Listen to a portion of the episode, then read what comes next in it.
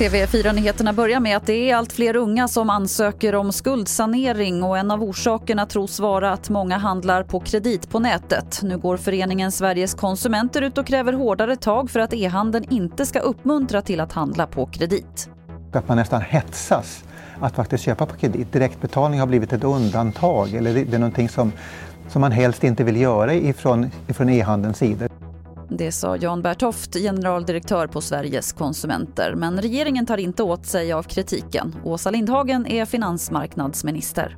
Regeringen har ju vidtagit flera åtgärder och en av dem är ju att vi har en lagstiftning på plats numera som säger att eh, marknadsföring av krediter ska vara måttfull, den får inte vara påträngande och den lagstiftningen finns ju där av ett skäl så kan vi också berätta att pojkar som kraftigt ökar sitt BMI i puberteten får ökad risk för hjärtinfarkt när de är vuxna och även ökad risk att dö av infarkten. Det visar ny forskning från Salgrenska universitetssjukhuset.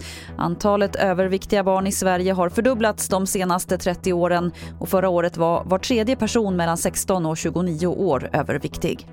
Till sist kan vi berätta att Facebook planerar att byta namn, det rapporterar The Verge.